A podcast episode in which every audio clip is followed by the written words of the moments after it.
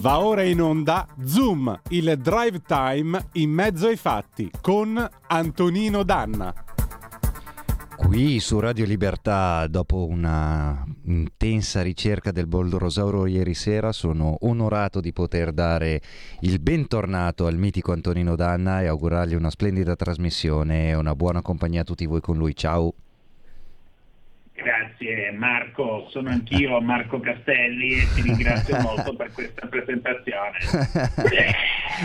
Bravissimo Antonino, amici, ciao. Amici miei, ma non dell'avventura, buonasera, siete sulle magiche, magiche, magiche onde di Radio Libertà, questo è sempre Zoom, il drive time in mezzo ai fatti, io sono il redivivo Antonino Danna perché l'erba cattiva non muore mai, sappiatelo e questa è la puntata di giovedì 1 dicembre dell'anno del Signore 2022. Cominciamo la nostra trasmissione, saluto e ringrazio Marco Castelli che mi ha introdotto, saluto il nostro condottiero Giulio Cesare Carnelli dalla plancia comando, stasera abbiamo avuto un inconveniente tecnico, quindi stasera facciamo una cosa che è addirittura eh, prima della radio, perché voi dovete sapere che eh, la radio venne preceduta dai, dai, cosiddetti araldi telefonici, l'araldo telefonico era una cosa, un servizio lanciato all'inizio del Novecento, tu avevi un particolare apparecchio telefonico dove 24 ore su 24, alzando la cornetta, potevi ascoltare le trasmissioni, quindi c'era la musica, l'informazione, l'intrattenimento e così via. Dall'araldo telefonico vennero eh, alcune che furono le prime voci dell'URI, l'Unione Radiofonica Italiana, che nel 24, quindi fra poco meno di due anni saranno cent'anni, che nel 24 diedero il via all'avventura di questo magnifico mezzo che è praticamente immortale, che è appunto la radio. Quindi stasera, diciamo così, facciamo una puntata un po' a lume di candela, un po' romantica, un po' inizio secolo, però credo che avremo modo in ogni caso di trovarci bene tutti quanti. Allora, noi partiamo, ieri sono stato assente, vi giuro, 24 ore lontano dalla radio è brutto, stare lontani alla radio è brutto, quindi sono contento di essere con voi, come sentite sto finalmente bene, quindi non ci sono problemi, allora visto che dobbiamo andare andiamo, The Chemical Brothers, Go 2015 e vai. Now to judge what I'm doing. Are you high enough to skills that I'm ruined? Cause I'm ruined. Is it late enough for you to come and stay over? Cause we're free to love, so tease me. Ooh. Promises. I can't do golden rings, but I'll give you everything. Tonight. Magic is in the air. There ain't no science here, so come get your everything. Tonight. I've made no promises. I can't do golden rings, but I'll give you everything. Tonight. Magic is in the air. There ain't no science here, so come get your everything. Tonight.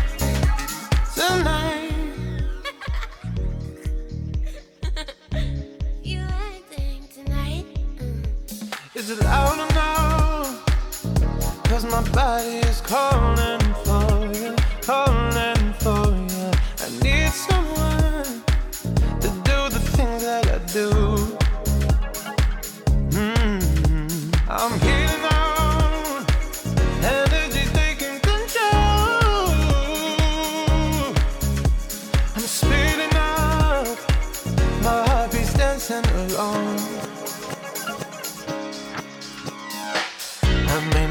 promises.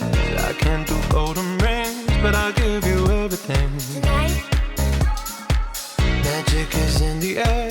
There ain't no science here, so come get your everything. Tonight. I made no promises. I can't do golden rings, but I'll give you everything. Tonight. Magic is in the air. There ain't no science here, so come get your everything the line.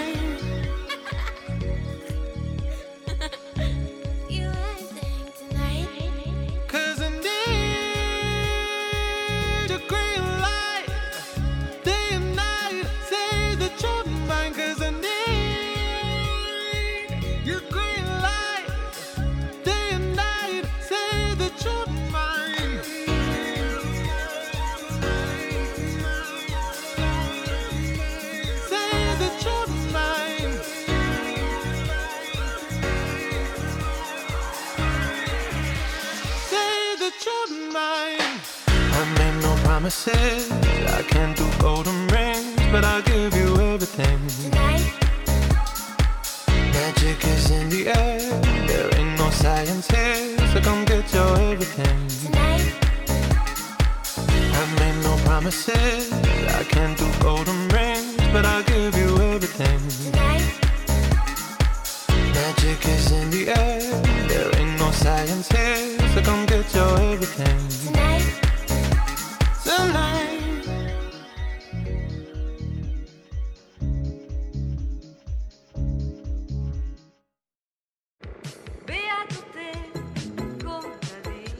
La ragazza di campagna con Gemma Gaetani. Sei forte perché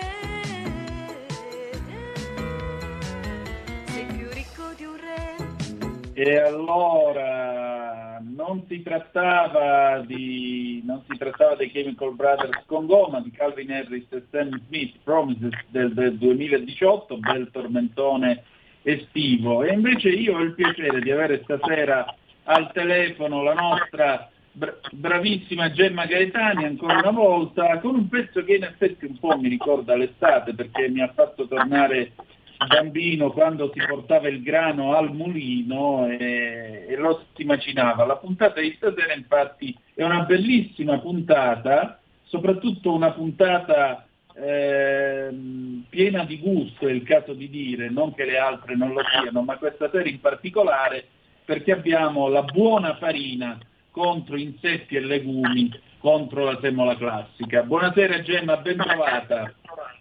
Ciao Antonino, ben trovato a te e ai radioascoltatori e, e basta perché ho capito che non sta andando il video, giusto? Esatto, sì, stasera, stasera facciamo l'altro telefonico come nel 1913. Mannaggia, mi ero anche truccata. no, davvero, eh? Perché avevo avuto tempo, dico ora mi metto carina per la diretta e va bene, dai, sarà per la prossima volta. Ma sì, dai. Senti Gemma, allora, eh, questa sera Mugnaio, questa bella, partiamo da questa parola, tu hai fatto questa intervista a, a Fausto Marino che è titolare appunto di questo eh, mulino e tu parti proprio chiedendogli, dice la parola mugnaio ci appare vintage, molti non sanno però che c'è il mugnaio che macina e basta e quello che coltiva anche, in effetti questo mi incuriosisce perché se io penso al mugnaio dove andavo con i miei nonni nell'85 a portare il grano della campagna a farlo macinare, in effetti quello aveva solo il mulino con i macchinari che ti dava il sacco di farina. E cos'è questa storia del mugnaio invece che coltiva? Eh sì, perché hai detto una cosa um, importante, perché eh, noi non pensiamo mai a come avvenivano le cose in passato, comunque ci pensiamo poco, siamo intenti a vivere il presente, a pensare casomai al futuro, però eh, perché succedeva questo? Perché un tempo il mugnaio macinava e basta il, il grano, perché glielo portavano le persone. Cioè, eh, avevano, avevano, chi viveva in campagna, di solito soprattutto al sud, aveva anche piccolo, la sua piccola quota di, eh, di grano, eh, così come anche le olive, per esempio si portavano le proprie mm. olive eh, a, a, macinare, anche quelle al frantoio e si tornava a casa con il proprio olio e la propria farina e tanto che la divisione diciamo, era abbastanza netta, no? um, a me faceva sorridere, mia madre diceva sempre questa cosa che quando, quando vedeva le confezioni di Crusca, sai quelle cose tipo il Bren, no? Sì, eh, diceva, sì. bah, quando ero piccola io che portavamo la, appunto il grano al, al mulino, eh, la crusca mi faceva sorridere questa cosa che diceva la crusca si dava ai maiali, cioè non la mangiavamo. È vero, faceva parte del pastazzo per la precisione, mamma mia. E aveva ragione tua madre.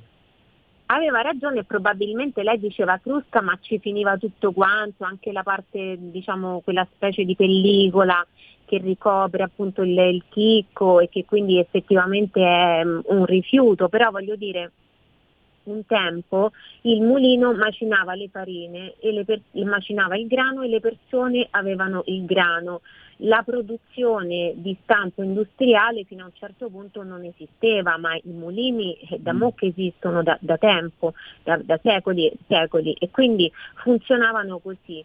Poi con l'avvento della produzione alimentare di stampo industriale i, i mulini si sono un po' suddivisi in due categorie, quindi a, a, quelli che sono rimasti in vita perché tanti hanno anche chiuso. E ci sono per esempio dei mulini ad acqua che si possono vedere in alcuni paesini ma sono tipo dei, dei musei, cioè non funzionano più come, come mulini e mh, diventano una meta turistica, però non è che le persone vanno lì appunto a, a macinare perché non, non, lavorano più come mulini.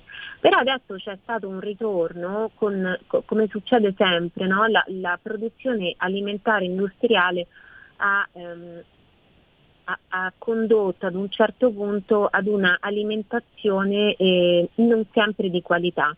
Quindi le persone cosa hanno fatto? Sono ritornate indietro e hanno incominciato a snobbare magari la farina del supermercato mm, che non si sapeva neanche magari da dove veniva esattamente no? e hanno ricom- cominciato ad andare a cercare eh, il piccolo produttore di farina, pur essendo magari persone che vivevano in città, non che vivevano in campagna.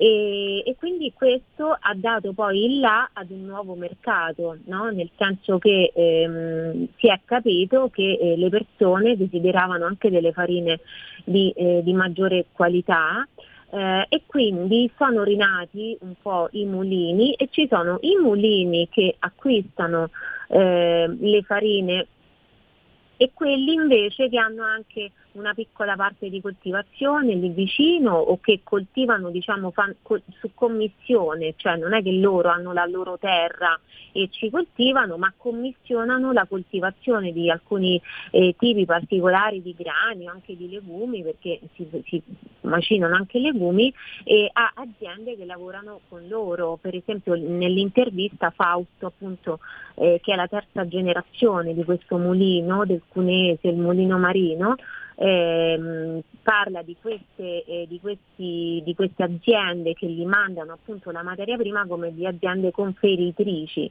cioè sono quelli che coltivano per loro.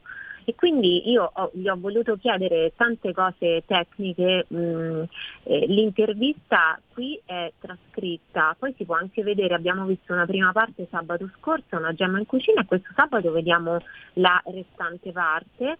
E sai, fare il video dell'intervista, farla video è molto interessante perché io per esempio in questa intervista lui mi spiega anche come funziona questa specie di eh, scalpello eh, di, di, martellone con, con, una punta metallica eh, che serve per eh, fare la manutenzione della pietra ammolitoria. Eh, perché... infatti, perché una delle cose che mi ha affascinato di questa tua intervista, cioè generalmente io, tu siamo stati sicuri, ci sei stata pure tu a Pompei a vedere negli scavi i forni. Abbiamo tu, abbiamo visto tutti quei forni diciamo, quei tronchi di cono che sono ormai rimasti nei, nei vecchi forni, c'era l'altra parte che si innestava sopra, dall'alto facevano cadere il grano, si girava e per attrito appunto dava la farina. E uno pensa che la farina si possa fare in questo modo e pensa vabbè tanto è tutta pietra rugosa e va bene così. In realtà qui c'è un lato di tecnologia che non è da poco, sì, allora loro, loro e, e, anche altri naturalmente funzionano così. Io ho intervistato loro perché comunque è un mulino che a me piace molto perché lo seguo da, da, da tanti anni, ho visto proprio le loro farine aumentare, no? Tipologia di farina e così via passare poi appunto alla produzione completamente biologica che è un tipo di produzione che ha la mia simpatia e quindi io seguo loro, però è chiaro che ci, cioè, tanti altri mulini funzionano, funzionano così. Ehm, diciamo che loro riescono a raccontartelo con una amorevolezza verso la materia di cui parlano veramente sorprendente. Io sono rimasta sorpresa, tanto sorpresa, eh, vedi proprio la passione e non sempre la si vede, soprattutto nei produttori. E loro effettivamente eh, hanno questi, questo oh, mulino a pietra, cioè loro macinano a pietra, hanno anche i cilindri. E mi hanno poi spiegato come abbiano sostituito questi cilindri con dei cilindri che nel corso dell'intervista abbiamo definito gentili che sono, mm. appunto, hanno il controllo della temperatura, quindi non surriscaldano il grano mentre lo macinano. Eh, questa è, non so se ce l'hai presente, la, la stessa eh, questione che riguarda anche i mieli. Eh, la differenza mm. tra il cilindro metallico e la pietra ammolitoria è che il cilindro metallico può scaldare di più la farina, proprio perché è metallico e conduce certo. il calore più velocemente diciamo, della, della, pietra. La pietra lo conduce più lentamente, soprattutto se non si sovraccarica la pietra di, di carico appunto da macinare. Infatti lui ci, teneva, a, ci ha tenuto anche a spiegare come loro a, mantengano la stessa produzione che avevano in passato, quindi non hanno aumentato il carico ogni volta che macinano, proprio per cercare di macinare nel modo più antico e eh, artigianale possibile.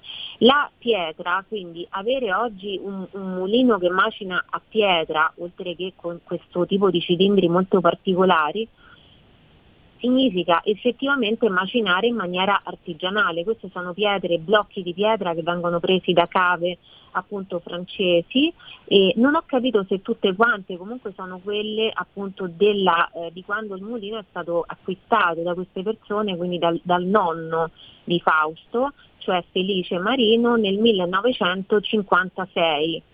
Quindi capisci che è un, un modo effettivamente di trattare il cibo eh, che rimane costante nel tempo. No? tradizione vuol dire questo. Poi loro che cosa fanno? Hanno anche affiancato naturalmente degli strumenti più moderni, asserviti però, asserviti ad una qualità che deve essere sempre di matrice artigianale. Per esempio, quando loro eh, controllano il grano prima di mandarlo appunto a, eh, alla macinazione, lo fanno con una, ehm, una specie di setacciatrice, una macchina a controllo ottico. Quindi questo rende l'operazione innanzitutto più, più, veloce e poi non lo fa la persona, però la persona rimane sempre a lavorare perché per esempio con questo, questa specie di martellone di cui ti parlavo prima praticamente la pietra molitoria, che è appunto un blocco di pietra, va, eh, va manutenuta ogni 2-3 mesi. Allora lui mi ha spiegato che si chiama anche palmento perché le pietre per, per la molitura del grano funzionano come, se, come mettiamo le mani, quando, i palmi appunto delle mani quando ci laviamo le mani, cioè uno contro l'altro.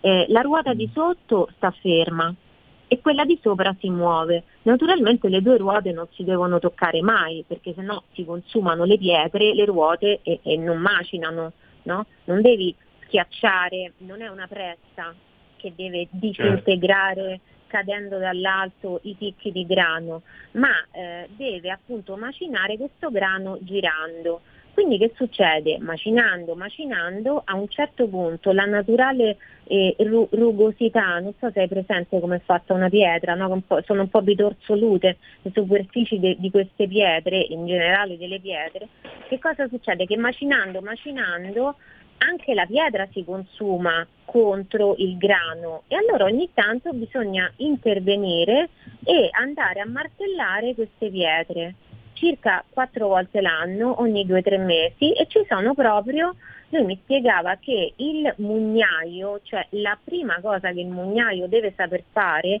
il mugnaio artigianale, è proprio questa, come martellare le pietre. Esattamente, perché, in modo tale da incidere questa sorta di battistrada.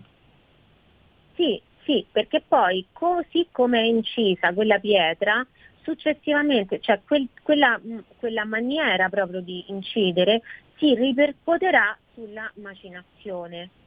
Quindi queste sono cose, sai, appunto come al solito, noi non ci pensiamo, però c'è tutto un lavoro che è, eh, è davvero molto molto particolare e certamente diciamo nella produzione industriale tutta una serie di fasi come, come questa qui oppure di competenze non ci sono più perché non c'è la persona che va lì con questo martellone e, e, e con la punta metallica a colpire appunto la pietra, no? non ci sta. E quindi eh, a me è piaciuto intervistare queste persone proprio per contrapporre diciamo, una visione tradizionale, tradizionalista se vuoi, anche delle farine, non soltanto del tipo di farina, ma anche eh, un tradizionalismo nella produzione della farina, perché eh, appunto poi ho affrontato questo, questo questa questione no, di cui uno insomma se si fa un giro nel supermercato si è accorto che c'è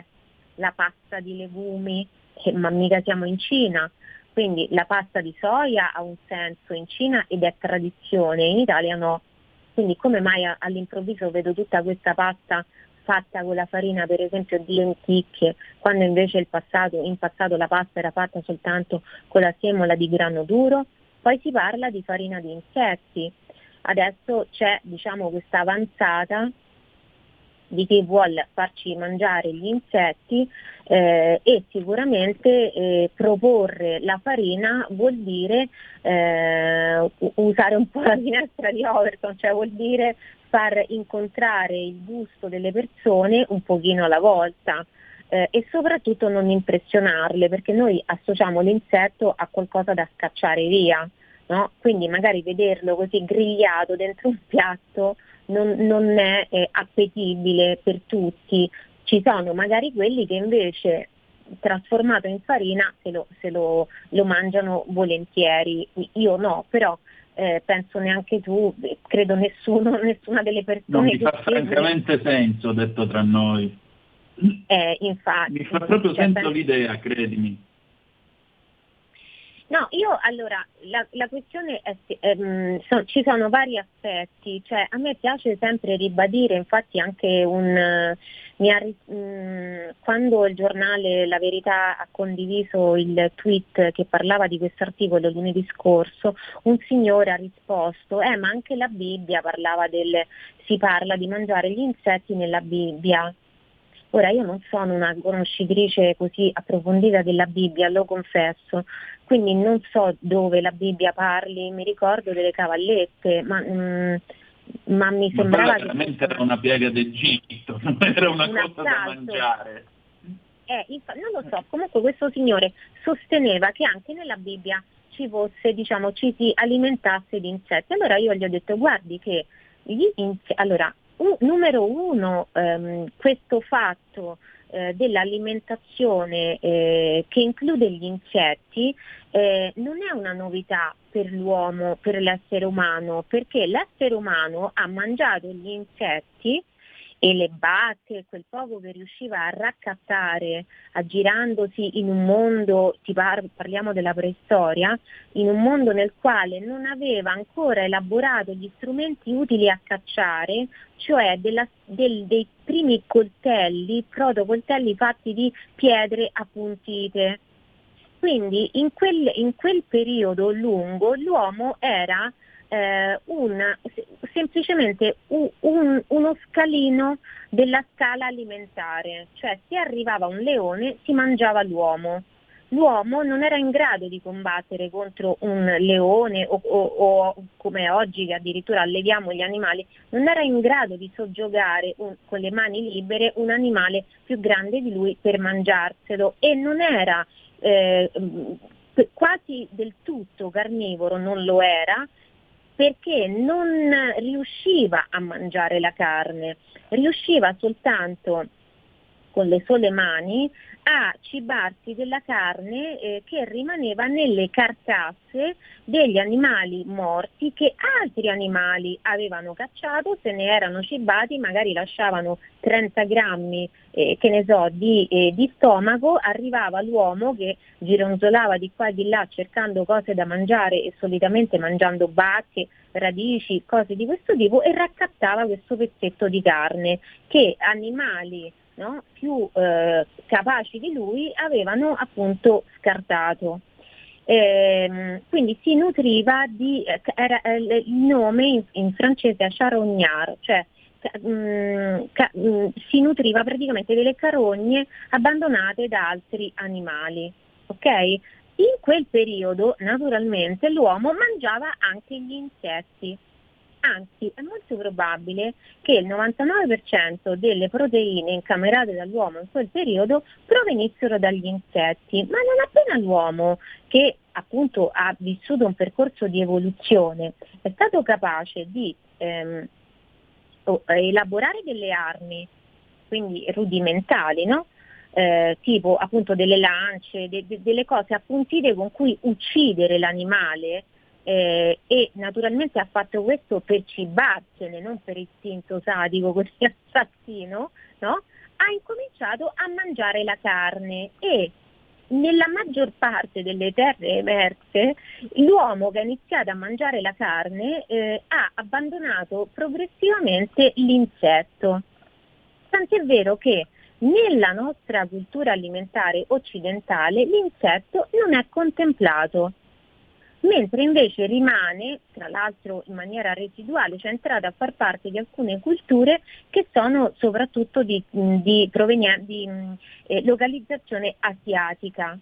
Quindi quando arriva quello che vuol fare lo sponsor alla farina di insetti e ci dice ehi, lo sai che puoi mangiare la farina di insetti? Noi gli dobbiamo rispondere certo che lo so, l'abbiamo mangiata e l'abbiamo abbandonata. Perciò se ti piace mangiatela tu, io non la voglio mangiare, preferisco mangiarmi la bistecca.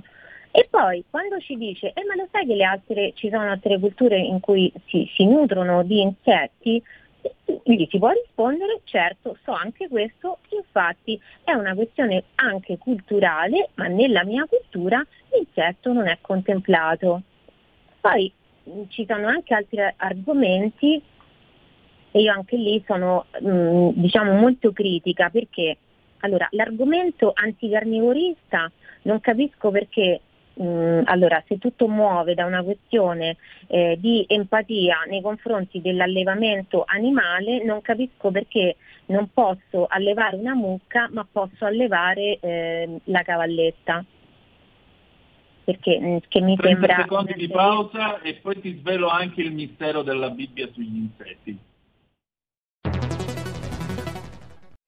C'è chi te la racconta sbagliata e chi te la racconta male. C'è chi te la racconta tagliata e chi te la racconta al contrario e chi non te la racconta affatto.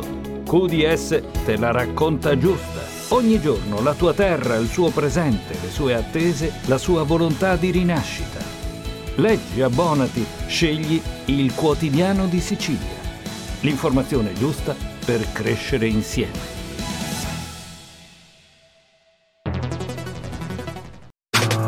Stai ascoltando Radio Libertà. La tua voce libera, senza filtri né censura. La tua radio. E ridiamo subito la linea a Gemma Gaetani e Antonino Danna.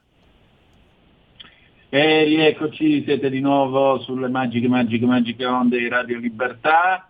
Antonino Danna e Gemma Gaetani al microfono con voi. E allora, eh, qui si sta parlando appunto di farina di insetti, di locuste e così via. E, e Gemma citava appunto questo, questo, lettore della verità che ha detto, eh vabbè, ma tanto anche la Bibbia dice che ci si può cibare di insetti. Allora, eh, è vero che il, il libro del Levitico, per la precisione, dice chiaramente che ci si può cibare delle, delle locuste, per la precisione Potrete mangiare i seguenti, ogni specie di cavalletto, ogni specie di locusto, ogni specie di acridi e ogni specie di grillo, ogni altro insetto alato che ha quattro piedi lo terreste in abomino. È vero che questo lo dice, ma queste sono intanto delle prescrizioni normative del cosiddetto kasher, quello che gli ebrei possono ritenere puro oppure no da mangiare, perché loro hanno le loro regole di, eh, alimentari, mentre il cristianesimo si pone in continuità ma anche in rottura con l'ebraismo. Questo è l'antico, è l'antico testamento. Nel Vangelo non risulta che Gesù mangi locuste o vermi o robe di questo genere, per cui diciamo non che mi la cosa che, lascia... Non mi risulta che, le, che gli ebrei mangino, a, al momento mangino um, insetti, o sì? Pur essendo non solo, kosher, non, non mi solo. pare. Eh. La, la, cultura ebraica ritiene, tutti, ritiene, oggi tutti gli insetti come immondi, ma al tempo in cui è stata stesa questa scrittura, io sto vedendo un post proprio sul forum di Cattolici Romani, cattoliciromani.com, che peraltro è una community molto seria e molto quotata sul tema, e giustamente si spiega proprio questo, cioè al tempo, al tempo di Gesù, o comunque al tempo in cui si scrivevano eh, le norme gastronomiche, eh, le norme gastronomiche ebree sono sorte dopo i cinque libri, dopo la stesura della Torah, dopo la stesura dei primi cinque libri della Bibbia. E al tempo di Gesù non esisteva un tipo di ebrei, ma ce n'erano di molti tipi, con prassi diverse. L'unica cosa che li legava era la Torah in generale, dato che certi gruppi, come i Sadducei, usavano la Torah come unico testo scritto. E poi ancora, sempre sulla questione eh, delle, delle, delle cavallette, di tutta questa roba qua, eh, il problema è che questo tipo di specie animali, tra l'altro, che sono Arbeck, Saleam, Chargol e Chagab in originale ebraico, rispettivamente forse locuste rosse, gialle, grigie e bianche, non sono attualmente certamente riconoscibili, ovvero sia si è persa la concezione di quali specie animali effettive esse siano. Quindi, salve continue tradizioni che ritengono di riconoscere gli insetti ammessi, oggi, eh, considerato anche quantomeno questo genere di animali sia mangiato, viene precauzionalmente applicato il principio per cui se non sappiamo quali sono le specie ammesse, meglio nel dubbio evitarle tutte. Per cui la giustificazione, l'argomento biblico, come vedete, non vale, perché eh, sostanzialmente le espressioni ebraiche che descrivono questi animali non sono correttamente traducibili. Quindi direi che possiamo lasciare eh, possiamo tenere la Bibbia fuori da queste discussioni. No, ma sono, allora, guarda, eh, comunque vedi, grazie a questa obiezione abbiamo, io ho scoperto quest'altra cosa che non sapevo perché appunto come ti dicevo non sono una grande lettrice né tantomeno una studiosa della Bibbia, eh, pur identificandomi come, come cattolica, sono una cattolica pigra e, e quindi non, prima o poi la leggerò per bene, quindi potrò argomentare anch'io, però eh, comunque è un'obiezione che ci ha insegnato questa, questa cosa qui e che è un altro, un altro, argomento che noi possiamo mettere sul tavolo della discussione, perché io per esempio trovo molto irritante no? quando mm. vengono proposte come progresso, progressione, qualcosa che invece mh, tale non è. No? E questo è uno dei casi, vedi, è come quando ti dicono eh, ma eh, il, latte, il, latte, vegetale è una forma di rispetto per l'animale, ma veramente il latte vegetale, in particolar modo il latte di mandorla, è stato ideato dai monaci eh, proprio per, per, per, per creare un latte alternativo a quello animale eh, perché non si poteva conservare quello animale e ci facevano i formaggi, quindi il latte vegetale è già nato in passato, è casomai un prodotto di, eh, di, stampo tradizionale e non di stampo appunto progressista, eh, non è un'idea contemporanea per di più non nasce come sostituto del latte animale ma come alternativa per quando eh, quello animale non si può bere fresco perché non c'è, perché non si può conservare. Quindi capito? Anche questo è un argomento importante, no? sapere che effettivamente anche la Bibbia addirittura autorizzava a mangiare gli insetti, ma poi le persone evidentemente se non l'hanno mangiati neanche i cattolici è perché evidentemente tutto si è mosso verso un'altra direzione. E quindi non sì, si... Appunto, Guarda, io poi... dico la verità. Dimmi, dimmi. No, io ti dico la verità, cioè que- questa, questa, questione dell'alimentazione eh, carnivora e, e che, poi eh, va a toccare anche la questione, nasce no, per, per, l'altra questione che è quella della sostenibilità degli allevamenti, è, è questo che viene detto, no? che noi non dobbiamo mangiare la carne anche perché è un allevamento in, eh, insostenibile.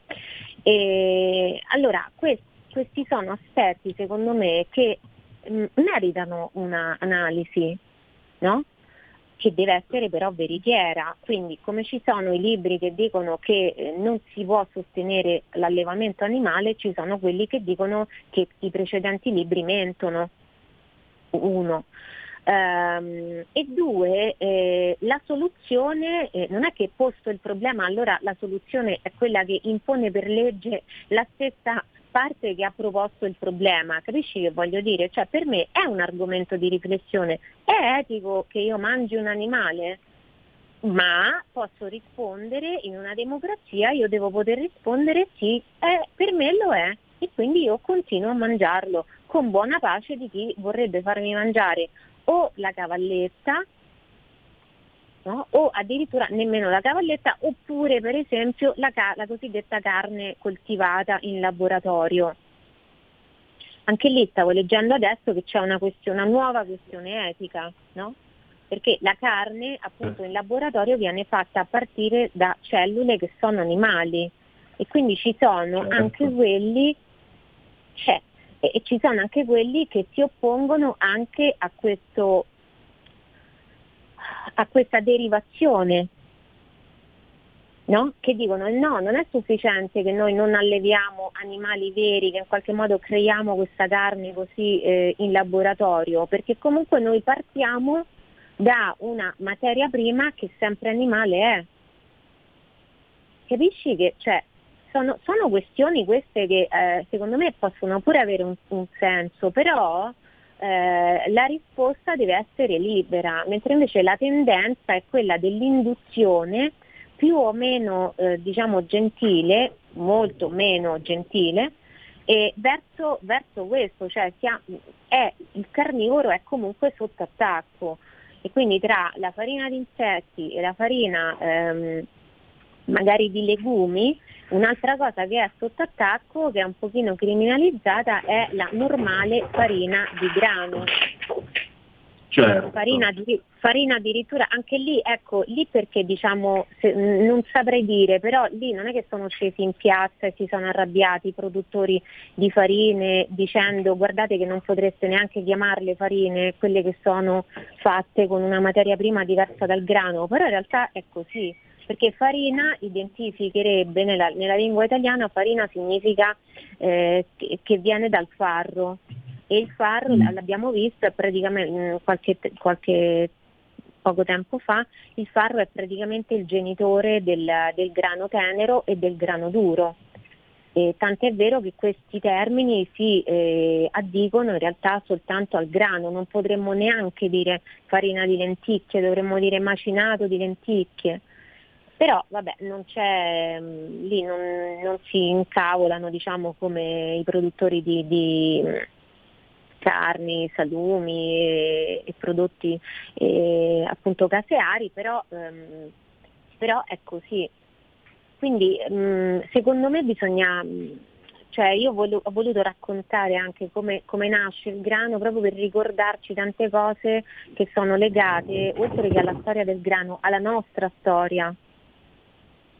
E infatti Sì, mh, alla fine del, del pezzo dico questo, cioè è chiaro che se sei celiaco, eh, vabbè, c'è poco da fare, non te lo puoi mangiare il grano, quindi eh, soprattutto se hai una forma piuttosto virulenta, per cui se ne mangi un pochino finisci all'ospedale, ma ehm, se sei sensibile al glutine, sono quelle persone che non risultano celiache, fatti gli esami per verificare se lo si è, però comunque hanno delle reazioni digestive mo- abbastanza simili a quelle che ha un celiaco lieve, che ha la celiachia in forma lieve e quindi gli i nutrizionisti consigliano loro di non mangiare grano o mangiarne molto poco e va bene, ma tolte queste persone non si capisce perché noi persone, perché le persone che hanno diciamo um, una eh, digestione ehm, senza problemi eh, dovrebbero abbandonare il grano e quindi fare, che ne so, mangiare la pasta di lenticchie.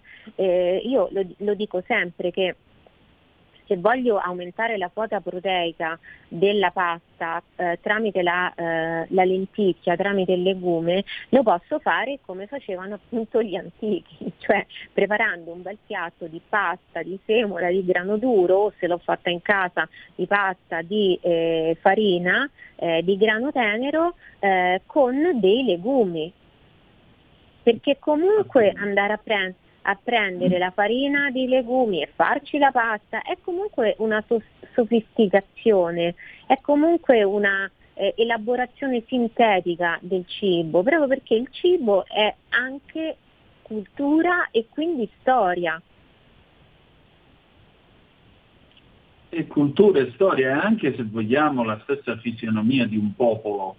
Cioè, vuoi mangiare la farina di legumi, chiamala in un altro modo, ma non pigliarmi in giro chiamandola farina. Sei libero di farlo, però farina è quella che serve per fare la pasta. E l'altra cosa la chiamiamo in un altro modo. Poi sei libero di scegliere, ma non usare in modo surrettizio il concetto di farina per raccontarmi o per rifilarmi il prodotto cinese o il prodotto che comunque arriva da un'altra cultura, da un'altra realtà. Non è che ci vuole assai, insomma, almeno quando mi siedo a tavola so quello che sto mangiando, o no?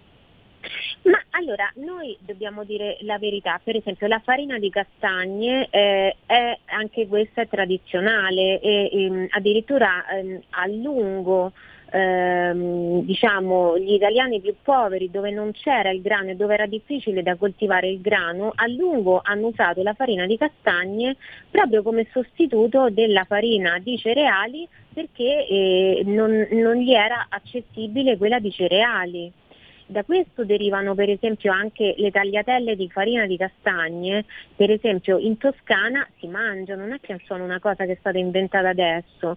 Idem la farina di ceci, cioè i ceci macinati, proprio perché probabilmente il cece diventa duro come una pietra, cosa che la farina non, la, scusami, che la lenticchia per esempio non fa, cece è veramente un sasso, eh, probabilmente anche per questo motivo si è iniziato a, eh, a macinare quei ceci che, non, non si, che avanzavano dalla stagione precedente e così via, o anche perché magari anche lì in quei territori c'era poco grano. E quindi c'è per esempio la cecina in Toscana, eh, le panelle in Sicilia, cioè ci sono tante ricette tradizionali che prevedono di usare dei eh, ceci macinati e trattarli come se fossero eh, della farina di grano.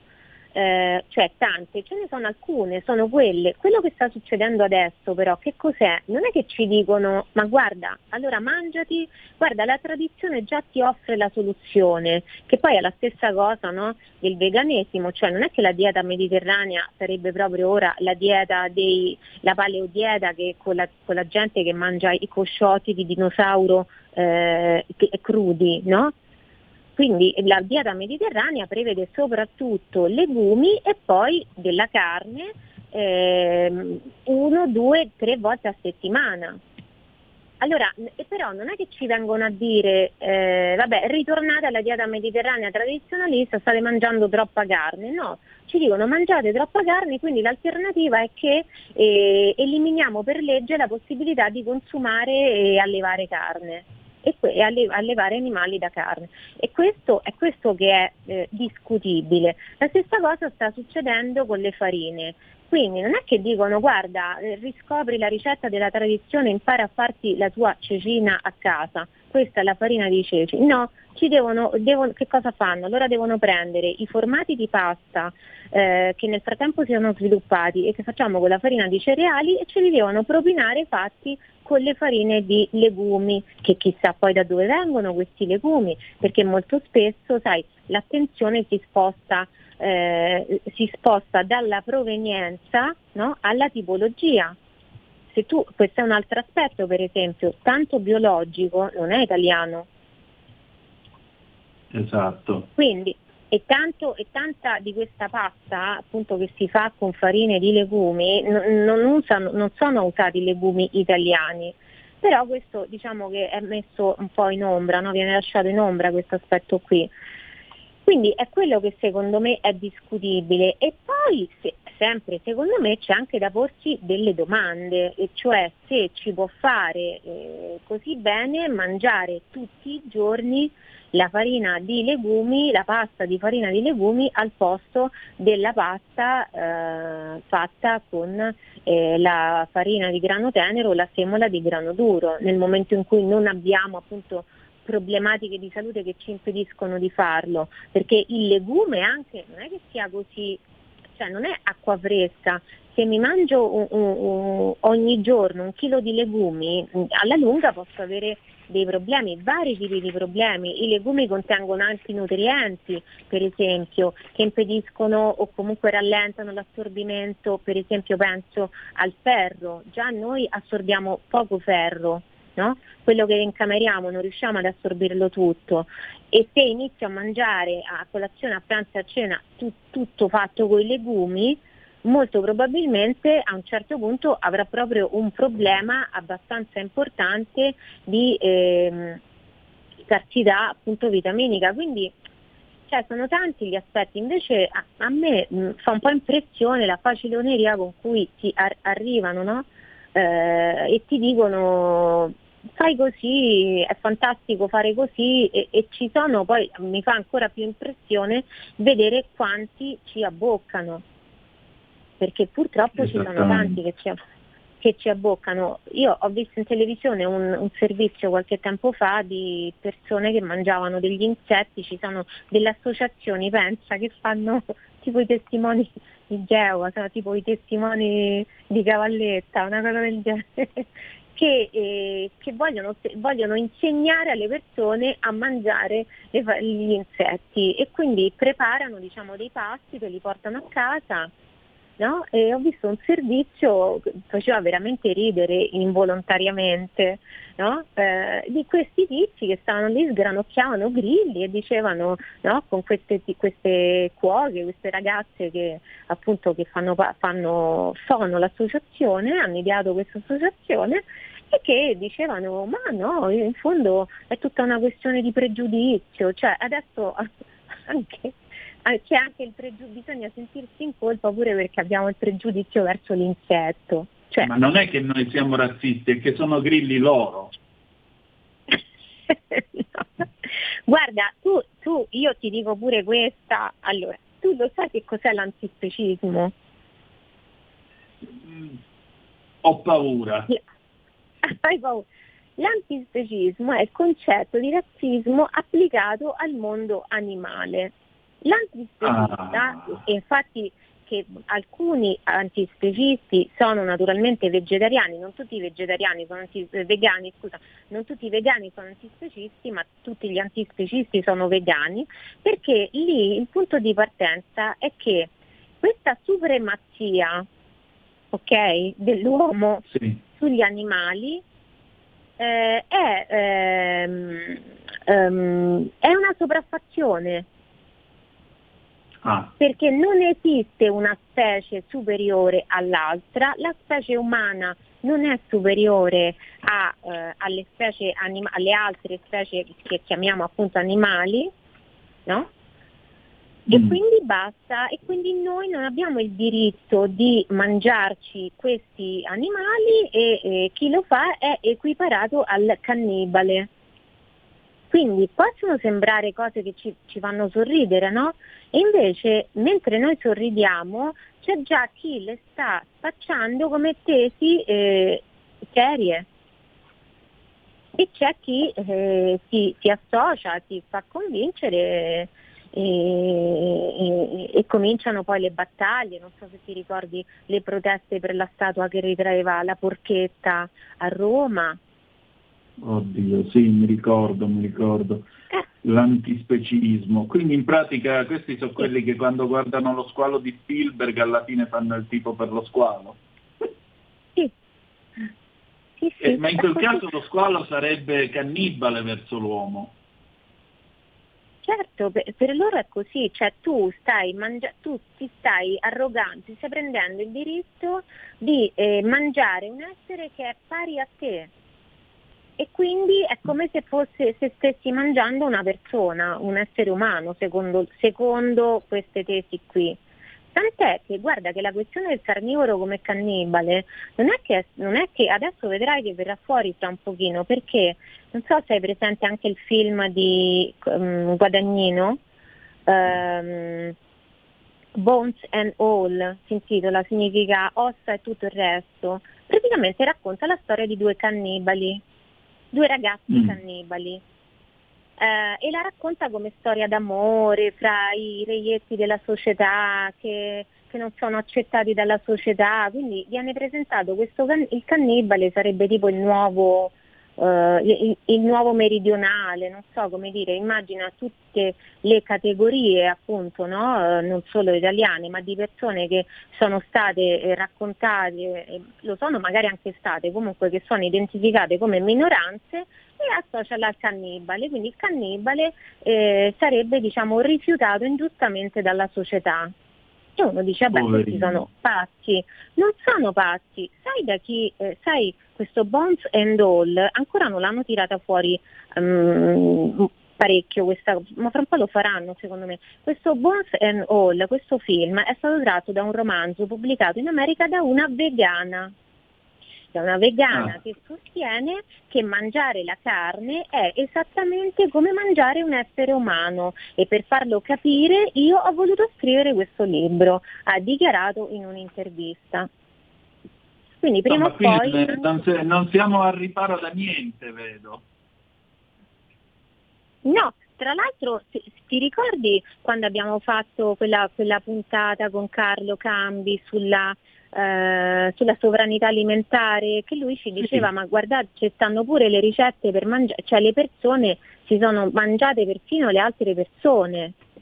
Cioè, quindi, no? eh, quindi ora io non dico magari di tirare fuori questo argomento per, per, per dire, però, però voglio dire, mh, mm, sono, sono è un campo, questo del cibo purtroppo sta diventando un campo eh, ideologico e secondo me questo è molto sbagliato. Ecco Gemma, Antonino, avete ancora tre minuti per la pubblicità e una chiamata.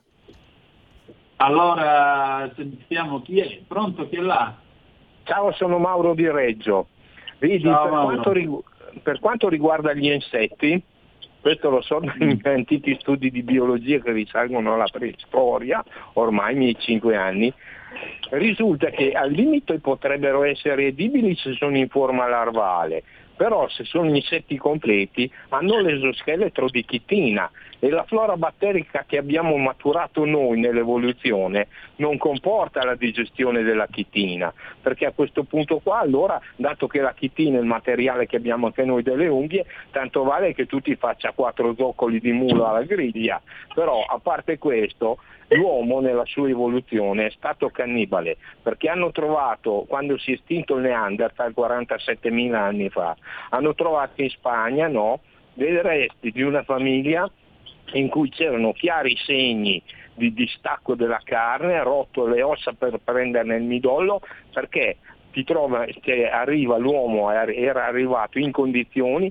in cui non trovava più da mangiare, si sono cibati tra di loro di quello. Ricordati anche quelli che sono caduti sull'aereo nell'Himalaya cileni che hanno sì, mangiato quello. Esatto, i giocatori di rugby. In Papua Nuova Guinea a livello, a livello tribale ci sono, ci sono, sono sempre stati i cannibali, eh? lo facevano a livello, cioè, a livello religioso, non, non, come bisogno. E pare che anche gli aztechi a, Tenochtitlan, no, città del Messico, dato che era tutta su dei canali, coltivavano degli orti, così, ma non avevano delle proteine, per cui i nemici quando venivano sui teocali gli veniva tolto il cuore, decapitati e poi dopo venivano buttati giù perché venivano mangiati dalla folla perché erano arrivati ad avere un numero troppo alto e si nutrivano di quello. Ti saluto, ciao.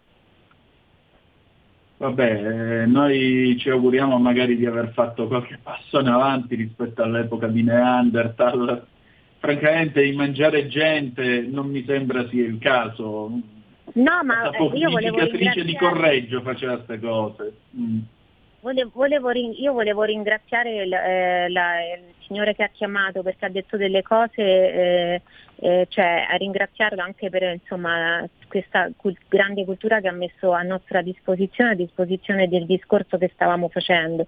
Que- vedi, tutto questo dimostra che eh, in caso di necessità eh, effettivamente uno può mangiare di tutto, non è che c'è un'avversione dell'essere umano nei confronti dell'animale, quindi tutta questa ehm, analisi no? basata sullo specismo, l'antispecismo, decade tutto perché in condizioni di estrema, di estremità, di, di estreme, eh, per lui per esempio parlava dell'aereo caduto, io quella storia me la ricordo bene, di alcuni che sono sopravvissuti se non sbaglio cibandosi degli altri compagni che erano morti, non ammazzandoli Sì, sì. per mangiarseli, però sopravvi- sopravvissero, eh, sopravvissero così. Quindi questo dimostra che in teoria noi possiamo mangiare tutto, ok? Però non lo facciamo perché, primo perché c'è un, un progresso, c'è già stato e, seco- e secondo perché poi ci siamo stabilizzati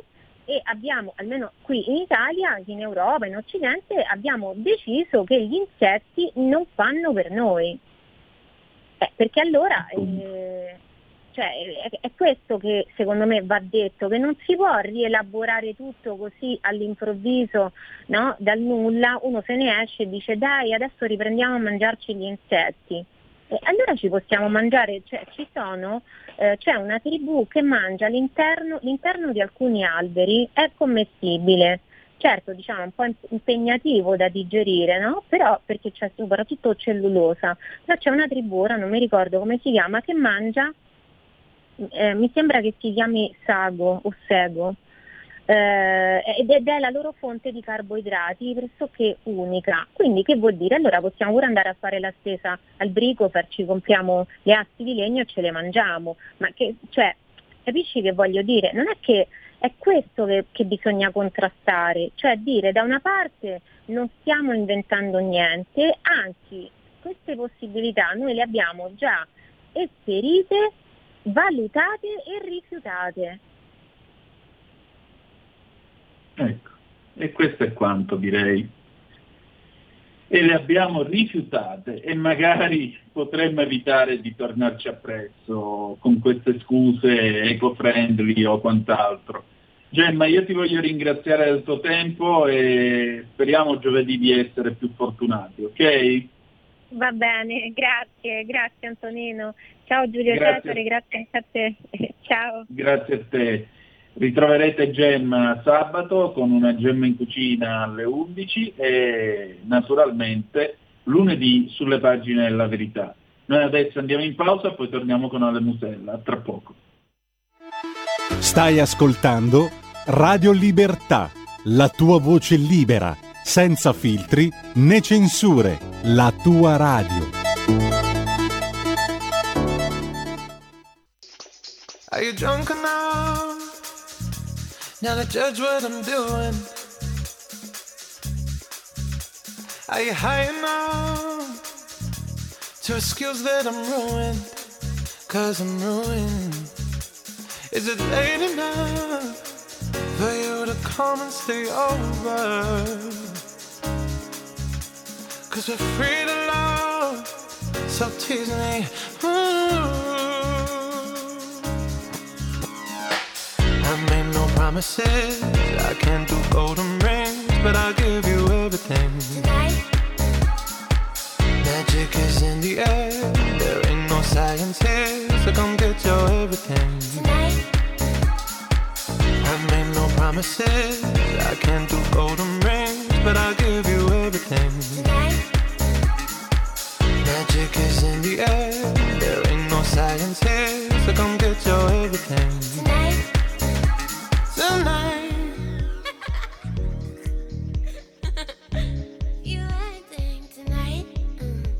is it loud enough?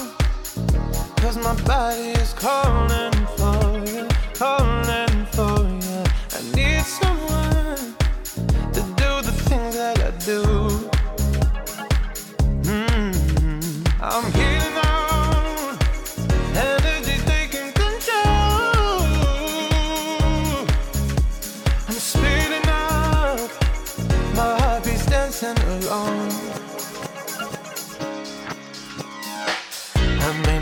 promises. I can't do golden rings, but I'll give you everything. Tonight. Magic is in the air. There ain't no science here, so come get your everything. Tonight. I made no promises. I can't do golden rings, but I'll give you everything. Tonight. Magic is in the air. There ain't no science here, so come get your everything.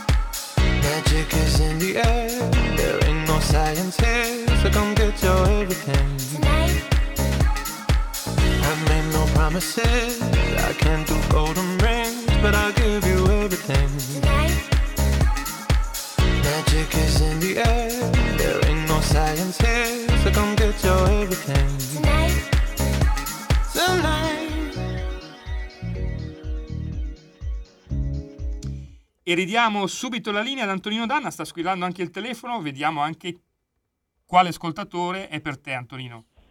E allora, pronto chi è là? Buonasera Danna, eccomi Michele Caruso. Ciao Michele, dici tutto. Dunque, eh, i giovani italiani sono spesso nostalgici eh, ma fermamente impegnati nel processo di integrazione. Criticano molte abitudini del paese, ma sono tutti d'accordo su un fattore essenziale, la meritocrazia. E qui voglio tornarci perché la vita in una comunità degli studi e della ricerca che premia chi ha talento e chi si applica, perché senza lo sforzo dello studio, oh, ribadisco, non si va da nessuna parte, dà molti vantaggi. Certo, questo vuol dire lasciare indietro i meno dotati, i meno capaci, gli incerti, i pigri, un concetto darwiniano sull'evoluzione della specie, della società che certamente andrebbe corretto, ma che produce energia. Le più grandi scoperte sul piano scientifico e tecnologico vengono da centri di ricerca in cui mh, lavorano fianco a fianco uomini e donne di tutti i paesi del mondo messi insieme solo sul criterio della capacità dell'ingegno. Nelle università private dove i ricchi pagano carissimo il loro apprendimento si aprono le porte con numerose borse di studio a chi dimostra mh, attitudini speculative in tutti i campi dello scibile umano. Naturalmente questo non avviene per spirito di carità, ma perché la fama e la forza attrattiva di un'università si basano sulle eccellenze che ha saputo coltivare. E non si tratta di fama usurpata o di questioni di appartenenza politica o di privilegi familiari e sociali. Le persone più deboli culturalmente, le sociali, gli ignoranti, vengono messi da parte. Eh, dal punto di vista cristiano si tratta di un'ingiustizia meramente eh, ingiusta come qualcosa e su questo i democratici come Barack Obama hanno cercato di lavorare creando nuove forme di assistenza medica e sociale, ma la mentalità calvinista basata sull'idea che il merito funziona ancora ehm, sta dando risultati sempre dei più soddisfacenti. Stranamente questa mentalità assomiglia a quella tradizionale giapponese, anche se non ha eh, niente a che vedere con il calvinismo, ma con lo shintoismo, eh, pardon, lo shintoismo, le due culture si incrociano ehm, sul senso del premio mh, ai migliori che vanno difesi e protetti sentimento e pratica da noi quasi sconosciuta. Da noi migliori, dopo aver investito per educarli, li lasciano partire per elevare il livello della creatività, soprattutto scientifica, ma anche artistica altrove, in paesi dove si sa che avranno riconoscibilità e consenso. Vado a concludere, sembra assurdo che si debba scegliere tra la meritocrazia e la tutela dei più deboli, dei più fragili e anche di quelli meno dotati. È veramente così difficile conciliare eh, l'accesso al merito con una mh, meno eh, con una, pardon, con una eh, mano tesa ai perdenti eh, per ragioni sociali e, o psicologiche. La domanda allora è questa, possibile che le pratiche non possano conciliarsi? Una sua pronta risposta, il suo parere Dan, io le auguro una buona serata e a risentirci da Michele Caruso. Grazie Michele, guarda la domanda è alquanto, alquanto mi sconfinfera non poco, ti dico la verità. Tu dici giustamente, eh, merito e i deboli, la selezione e chi resta indietro. Messa così la cosa, io ti direi eh no, dobbiamo cercare di livellare tutto quanto. Il discorso invece è un altro, tu devi mettere le persone allo stesso punto di partenza. Poi dopo, dove arrivano, arrivano, perché sai, dire, se noi facciamo una gara, facciamo una gara io contro Usain Bolt a correre i 100 metri, io li faccio in due settimane, Usain Bolt li corre in meno di 10 secondi. Cos'è giusto? È giusto dire che ha vinto Usain Bolt o è giusto dire che ho vinto pure io? In, me, in nome di che cosa? In altre parole, tu citavi la cultura calvinista e la accostavi anche al concetto del Kaizen giapponese, che è il concetto della qualità totale, che è il concetto che non ammette i fallimenti e così via.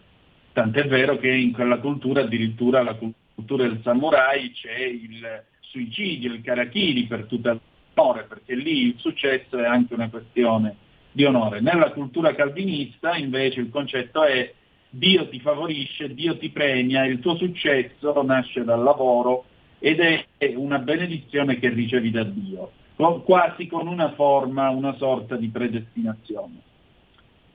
Allora, forse il concetto dovrebbe essere che i migliori, quelli che eh, riescono ad arrivare per il merito, si debbano prendere eh, cura di chi resta indietro. Ma merito vuol dire anche che chi si trova indietro deve avere l'ascensore sociale per riuscire a salire, ma deve essere un ascensore sociale che garantisce e riconosce appunto le capacità di chi è più bravo. Perché se l'ascensore sociale e il reddito di cittadinanza, cioè il fatto che non me ne frega niente di quello che tu sei in grado di fare, purché alla fine del mese arrivano i 780 euro e tu sei una coscia sopra e una sotto, comodamente a casa a guardare la tv a colori, e questo non è il merito. E questo non è neanche aiutare chi è rimasto indietro. Te la dico con Reagan, conosco solo un modo per aiutare i poveri, non far parte del loro numero. Io dico che una società giusta è una società nella quale si riattiva l'ascensore sociale, in base al merito le persone possono progredire. Eh, due generazioni fa erano, tanti erano contadini e sognavano che i figli potessero studiare. Hanno fatto studiare i figli.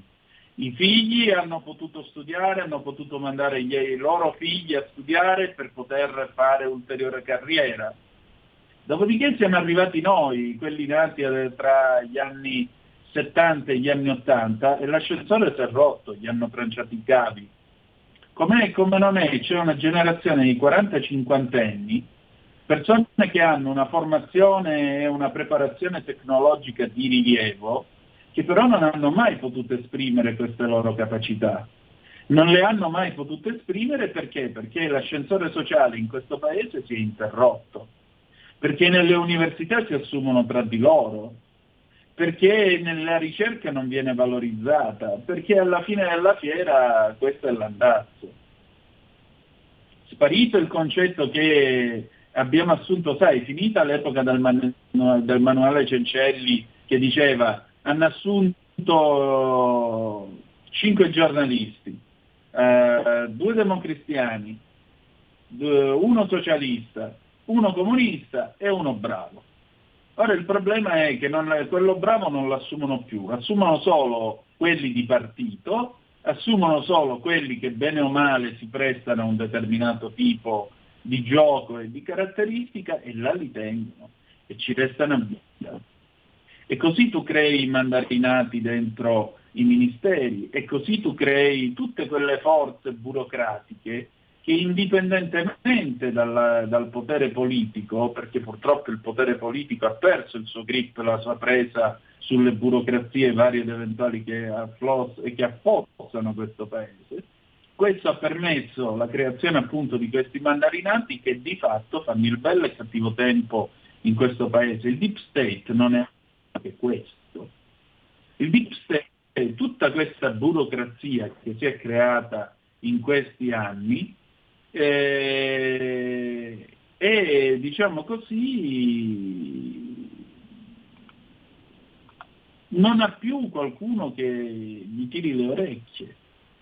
Prima la politica si è servita della burocrazia per metterci in propri, distruggendo il concetto di merito. Poi la politica, dopo Mani Pulite soprattutto, ha perso la sua presa sulla, sulla burocrazia, su tutto quel mondo che aveva contribuito a costruire.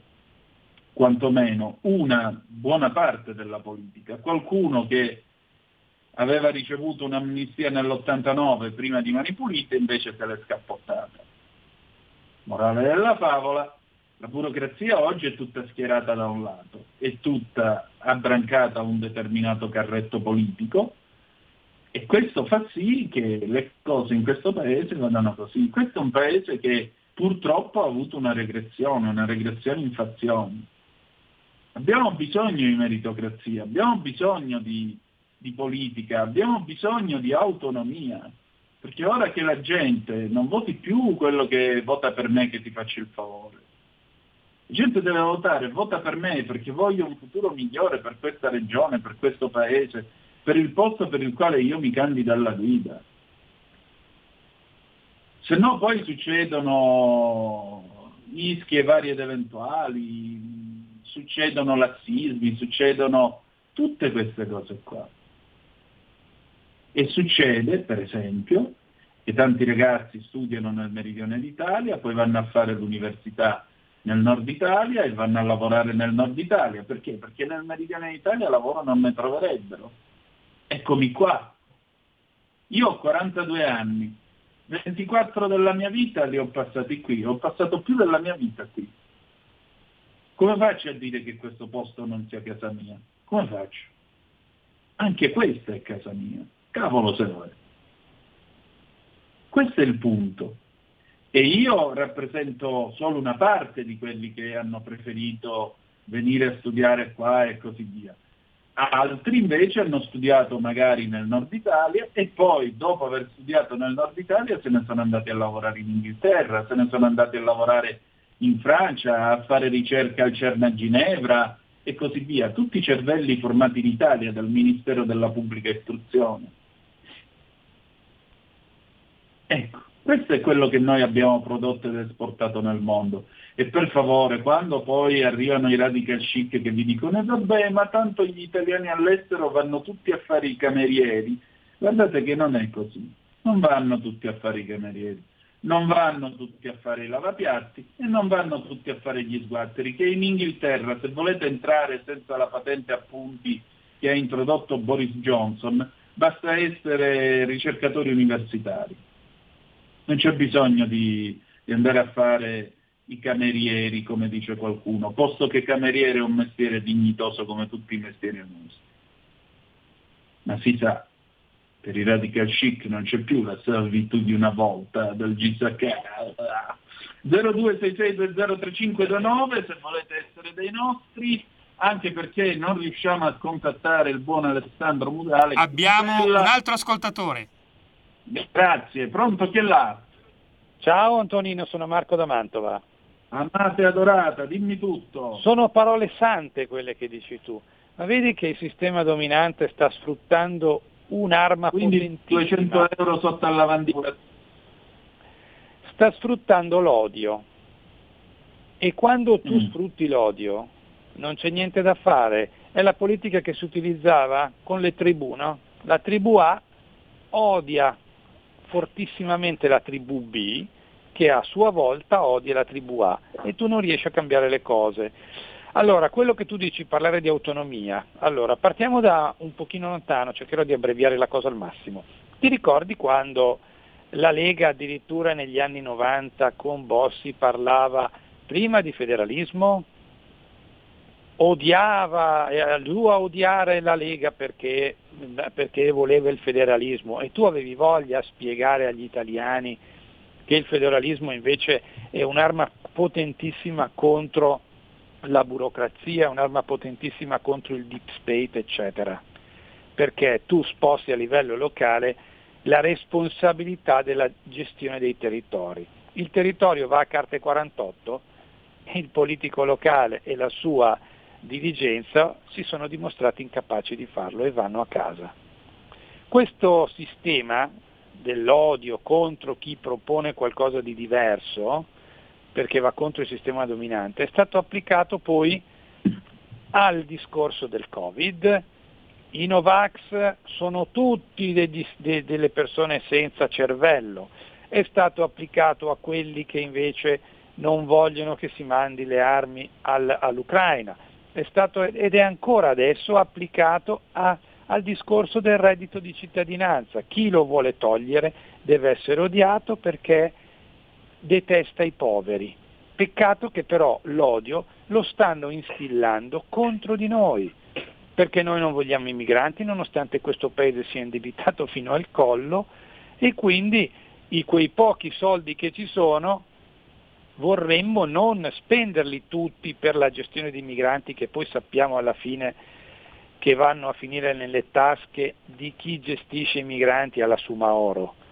Però ormai non c'è neanche più il dibattito, perché se tu osi andare contro chi sta spruzzando odio a, a, contro chi cerca di ragionare, sei automaticamente bannato, usiamo questo termine, io spero che si riesca a far ragionare la gente, però negli ultimi anni, con il discorso legato appunto all'odio, al disprezzo di chi la pensa diversamente da te, la gente non cerca neanche più di ragionare, o sta da una parte o sta dall'altra. E fine della conversazione. Guarda, io ne ho avuto un esempio, poi chiudo, ieri, con un collega che oggi è andato in, che oggi è andato in esodo. È venuto a salutarci al lavoro e ci siamo messi a parlare fatalità dell'Europa. L'Europa è un altro di quegli argomenti che non si possono toccare, perché senza l'Europa l'Italia sarebbe finita peggio e tu hai voglia a spiegargli tutto ciò che non ha funzionato, tutto ciò, anche il potere d'acquisto che l'Italia è l'unico paese in Europa che ha perso il potere d'acquisto, penso come la Grecia, tutti gli altri l'hanno guadagnato, sai che non sono riuscito a farlo ragionare neanche su questa cosa qui? Perché ormai c'è certa gente che ha mandato, come dicevo un mio caro amico morto qualche anno fa, aveva 88 anni ed era un ingegnere che era stato in Pakistan, in Arabia Saudita e in Iraq a lavorare, la gente ha mandato il cervello all'ammasso. Scusami la lungaggine, ciao Antonino. Grazie a te, ma l'ha mandata all'ammasso per un motivo molto semplice, perché ormai è più comodo il settarismo cioè parlare con, la, con, chi la, con, chi la, pensa come te ormai è rassicurante, ti rasserena, ti identifica. Per questo io certe volte quando mi sento dire eh ma stai dicendo delle cose qua e là, eh, ma, eh, io non parlo al coro dei fedeli, non faccio il catechista, io offro delle cose, discutiamone. Quando ti esce dalla propria comfort zone, è chiaro che le cose vanno come vanno, ma solo dall'incontro e anche dallo scontro tra le opinioni tu puoi costruire una società. Eh, torno a ripetere, la cultura occidentale si è formata con colossali mangiate, bevute e ruttate notturne di Socrate e compari. Quella gente lì si metteva la sera alle nove, tirava alle quattro del mattino bevendo vino e discutendo dell'anima, del mondo, delle forme di governo possibili, del senso della vita, eccetera, eccetera, eccetera. Le democrazie si sono, si sono costruite attorno al concetto di Parlamento, e Parlamento nel senso che è posto dove ci si parla, non di par, cioè sembra lamento, un luogo dove ci si lamenta. Questo dovrebbe essere il concetto. E significa che alcune decisioni devono essere condivise, che non vuol dire che se ci mettiamo d'accordo mi cadono i cabasisi o cadono i cabasisi a te che ti stai mettendo d'accordo con me o dici di essere d'accordo con me. Questo è il fatto. Ed è questo cancro portato dal politically correct che sta mangiando ed erodendo l'Occidente dall'interno. E chi prenderà il nostro posto non sarà migliore di noi sotto questo aspetto. Questo ve lo posso garantire, perché saranno ancora più massimalisti e settari di noi. A meno che, a meno che invece, lo vedete, nelle società bloccate, nelle società, quelle sì, ufficialmente settarie, guardate la Cina, la gente comincia ad alzare la voce, la gente comincia a tumultuare, sì, per il momento il regime ha ancora una possibilità di reprimere eh, la popolazione in una maniera clamorosa, li può controllare con la tecnologia, può fare loro quello che vuole, perché loro hanno saputo unire eh, i concetti della, della tecnocrazia con i concetti della dittatura e hanno creato veramente il mondo di 1984. Però vedete, la gente in Cina scende in strada e grida sì, dimettiti, prima non l'avrebbe osato fare. E perché lo fa? Perché viene un momento in cui questo settarismo salta, salta.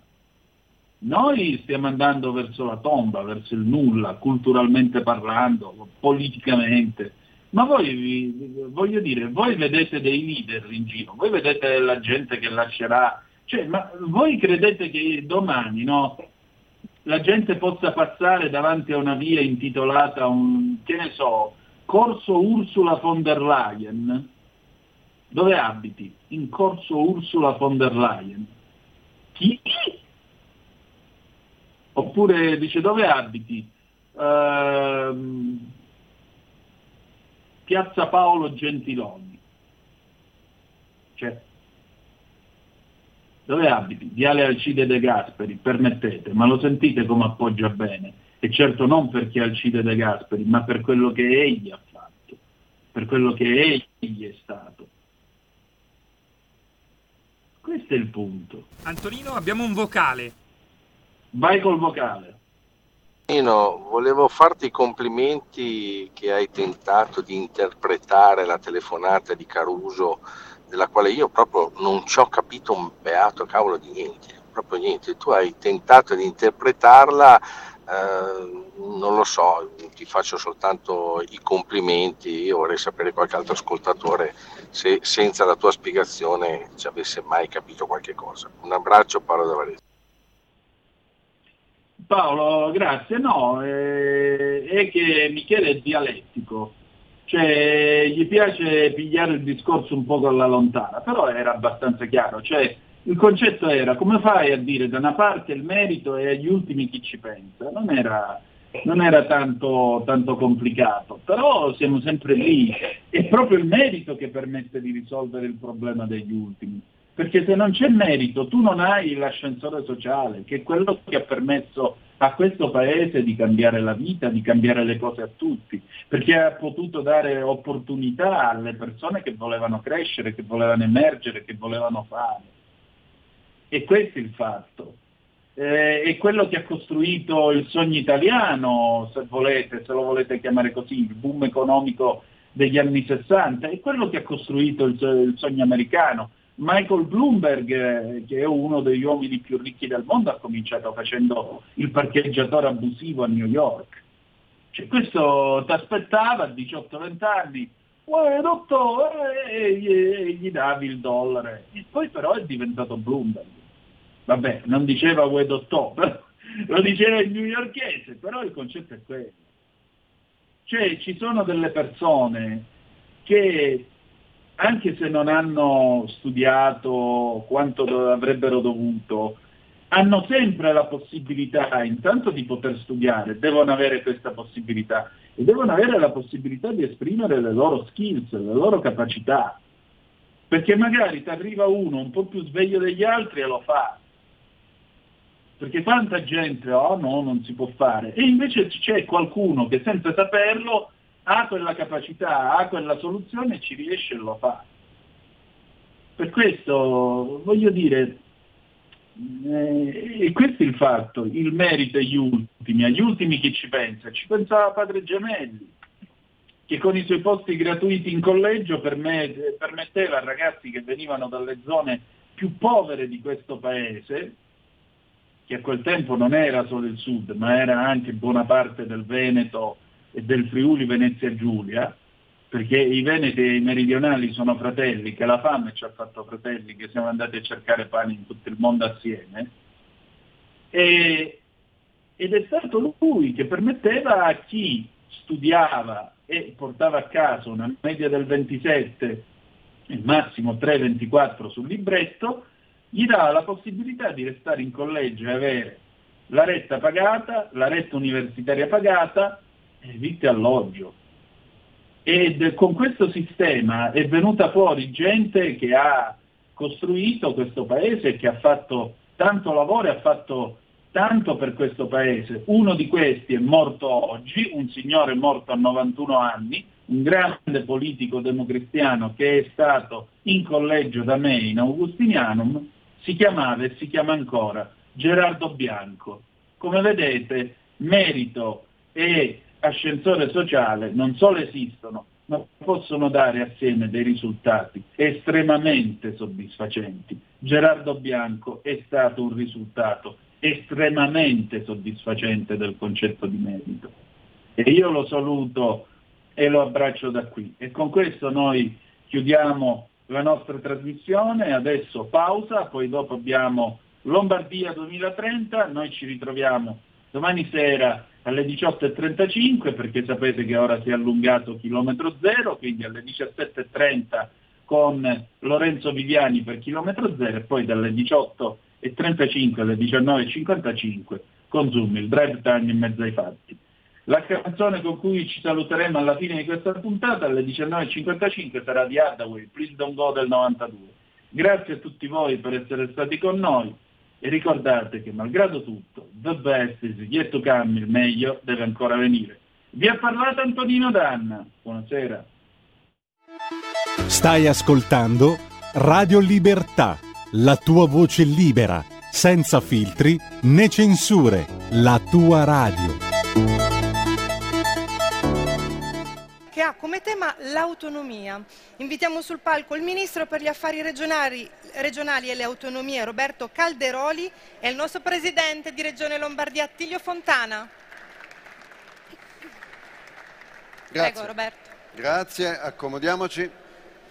Cercheremo di rispettare anche la nostra scaletta, abbiamo alcuni ospiti in collegamento. Ben arrivati, Ministro Bondi. Eh, ci raggiungerà ehm, subito dopo in collegamento l'amministratore delegato di Unicredit Andrea Orsel. Staremo attenti a non accumulare troppo ritardo. Beh, difficile trovare un'occasione più d'attualità per discutere dei temi dell'autonomia di quella di oggi. Eh, se il Presidente Fontana è d'accordo, lasciamo al Ministro Calderoli diciamo, di portarci, di darci il punto nave. Punto nave siamo appena partiti dal porto, quindi mi auguro di trovarmi a breve in alto mare in senso positivo.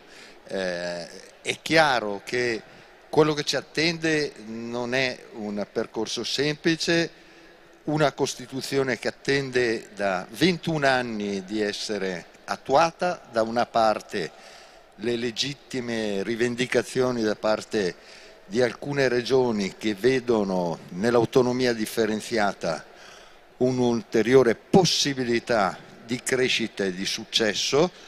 Prima sentivo il presidente di Confindustria dire veniamo da 30 anni di decisioni sbagliate.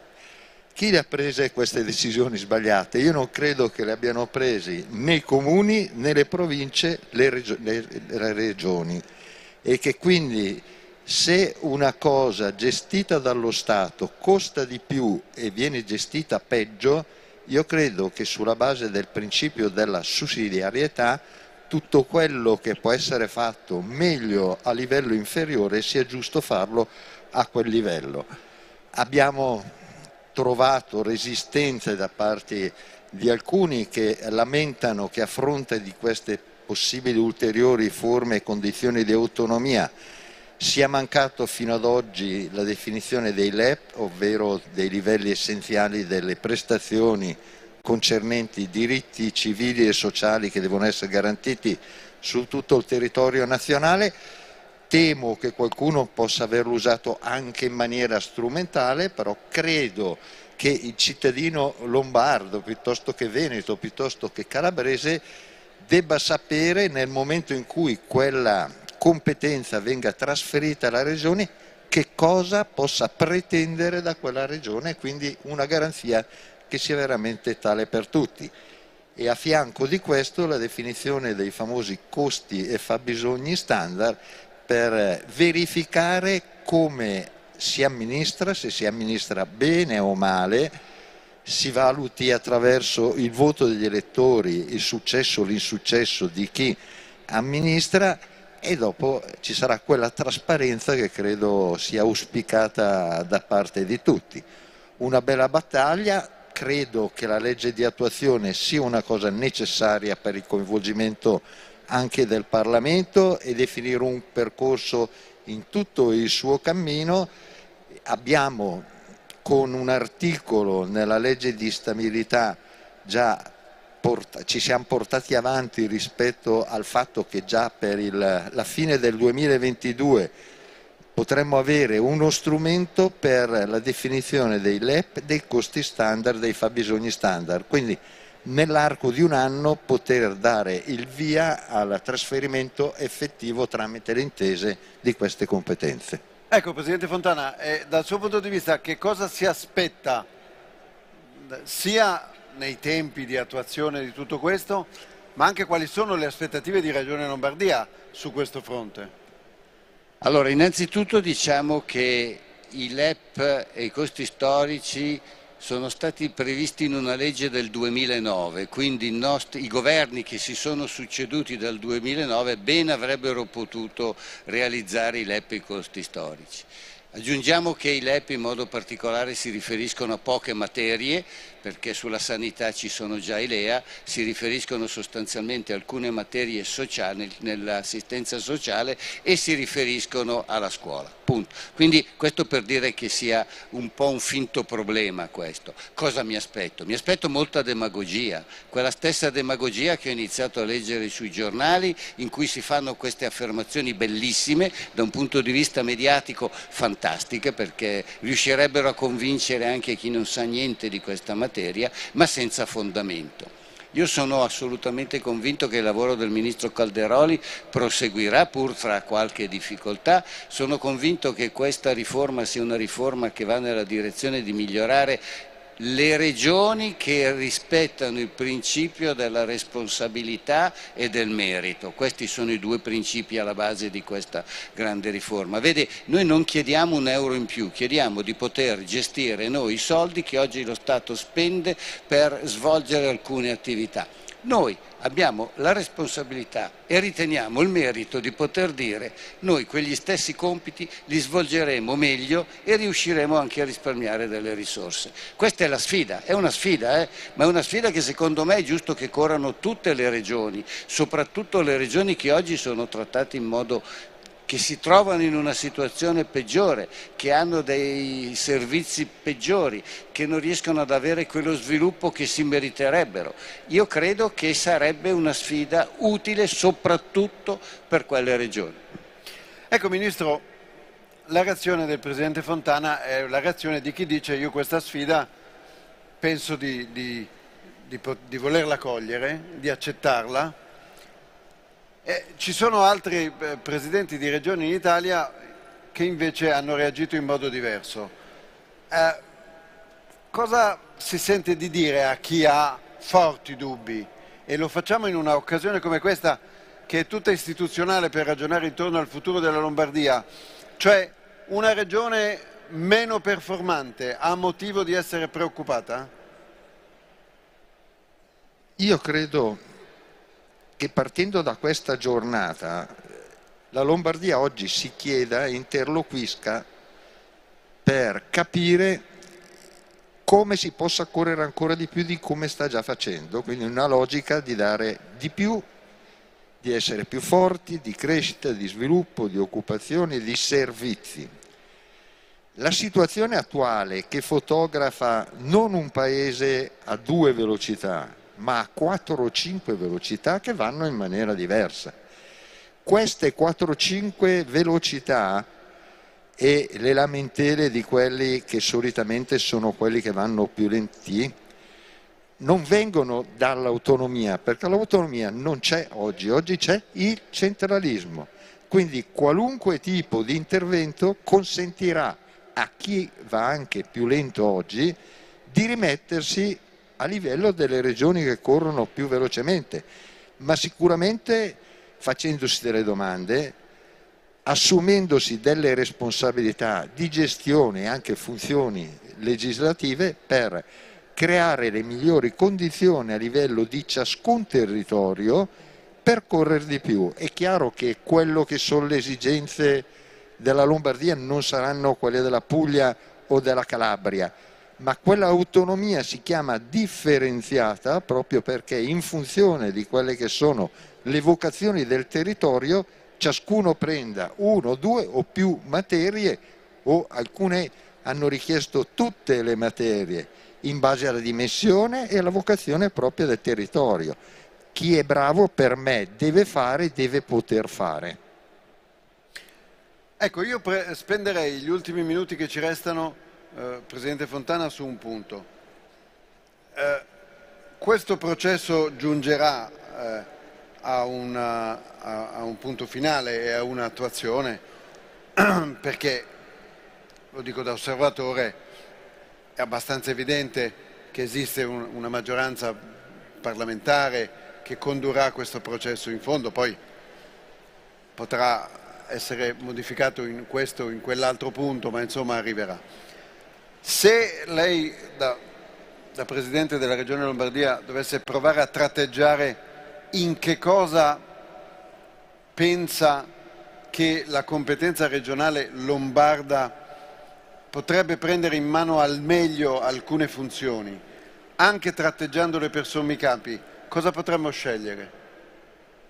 Ma guardi, io sono un po' presuntuoso, dico tutte, nel senso che la prima cosa che noi dovremo tratteggiare, lo dicevo prima nell'intervento, è cercare di rendere più semplici i rapporti con i nostri cittadini, semplificare le modalità, le procedure. Non è possibile che tutte le volte che noi facciamo una legge di semplificazioni venga chiamato dal governo centrale che mi dice se non la cambi te la impugno perché con quella semplificazione si è andato a trattare una competenza che è parzialmente mia, quindi tu non puoi incidere decidere. Ecco, se dovessi fare la somma di tutte le materie, la cosa principale sarebbe proprio quella, riuscire ad incidere sulle procedure rendendole più semplici, più snelle, più rapide, per dare degli, delle risposte ai, nostri cittadini più efficienti in minor tempo. Poi io credo che tutto possa essere valutato con attenzione. Faccio un esempio sulle bonifiche, noi non possiamo aspettare anni e, e durante questi anni attendere che ci vengano date delle che poi cambiano strada facendo e che poi ricambiano strada facendo. Ecco, non è assolutamente eh, pensabile una cosa di questo genere, ma direi che in tutte le materie abbiamo le idee chiare su come rendere più efficiente la macchina amministrativa e dare delle risposte migliori risparmiando dei soldi. Perché lo dico con orgoglio, il cittadino lombardo al sistema regionale è quello che costa meno in assoluto. Il cittadino lombardo costa 2.300 euro l'anno, la media nazionale è di 3.580 euro l'anno, quindi noi non siamo sotto la media, ma siamo i meno costosi di tutto il sistema regionale italiano. Ecco perché non ho paura né dei LEP né dei LEA. Grazie. Io finirei con il Ministro Calderoli su un punto. Ministro, senta, abbiamo affrontato il tema dell'autonomia guardandolo in particolare con l'ottica regionale. C'è un altro pilastro fondamentale del sistema istituzionale italiano, eh, insieme allo Stato centrale naturalmente, che è il nostro grande sistema dei, dei comuni, che sono tra l'altro la nostra istituzione più antica, eh, la, nost- la nostra istituzione decentrata più antica. Questo percorso dell'autonomia, perché sul, sul, diciamo, sulla distribuzione del, del potenzialmente di nuove funzioni alle regioni abbiamo a lungo discusso. Quanto di tutto questo incontra anche l'attività dei comuni? Nel nostro, nelle nostre previsioni, vedendo soggetto regione come soggetto legislatore e programmatore, la parte gestionale, io credo che debba essere svolta proprio dai livelli inferiori. A questo aggiungo, eh, oltre che valorizzando quello che è il ruolo dei comuni, nel considerare le dimensioni di questi comuni. Purtroppo moltissimi dei comuni che ci sono in Italia e anche in Lombardia hanno dimensioni ridotte e pertanto si sono trovati enormemente in difficoltà con la sopraffissione delle province, quindi di quel soggetto intermedio dell'area vasta che poteva svolgere quelle funzioni per conto dei comuni più piccoli e riuscire a metterli a livello degli altri per poter esercitare il loro, il loro ruolo. Io credo che sia necessario ricreare il soggetto provincia, che il soggetto provincia debba essere eletto nel suo presidente nel Consiglio con un meccanismo elettorale diretto e la ridefinizione di un soggetto intermedio fra regioni, comuni grandi, ma soprattutto nella logica dei comuni piccoli sia un qualcosa di determinante, ma la nostra previsione è che laddove con l'autonomia la regione assuma funzioni amministrative, le stesse possano essere devoluti ai livelli inferiori, cioè ai comuni e alle province. Tutti hanno dimostrato che il livello più basso e più scarso è quello dello Stato. Comuni, province e regioni viaggiano a un altro livello in termini di efficienza e di efficacia e anche di risparmio di spesa.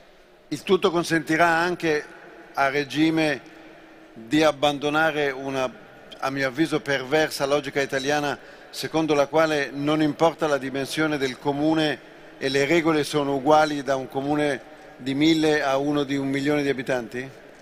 Quello purtroppo sono le funzioni fondamentali che sono in capo a tutti. Cerchiamo di affiancare quelli più piccoli ad un soggetto che sia in grado che quelle funzioni fondamentali vengano effettivamente esercitate da tutti. Così come oggi la vedo molto difficile che per buona parte dei comuni di una certa dimensione, per esempio, pensare a una logica di PNR o di realizzazione di opere che non sono neanche in grado di progettare da soli. Bene, grazie al Presidente Fontana e al Ministro Calderoli. Alessia. Grazie. Avete ascoltato Zoom, il drive time in mezzo ai fatti.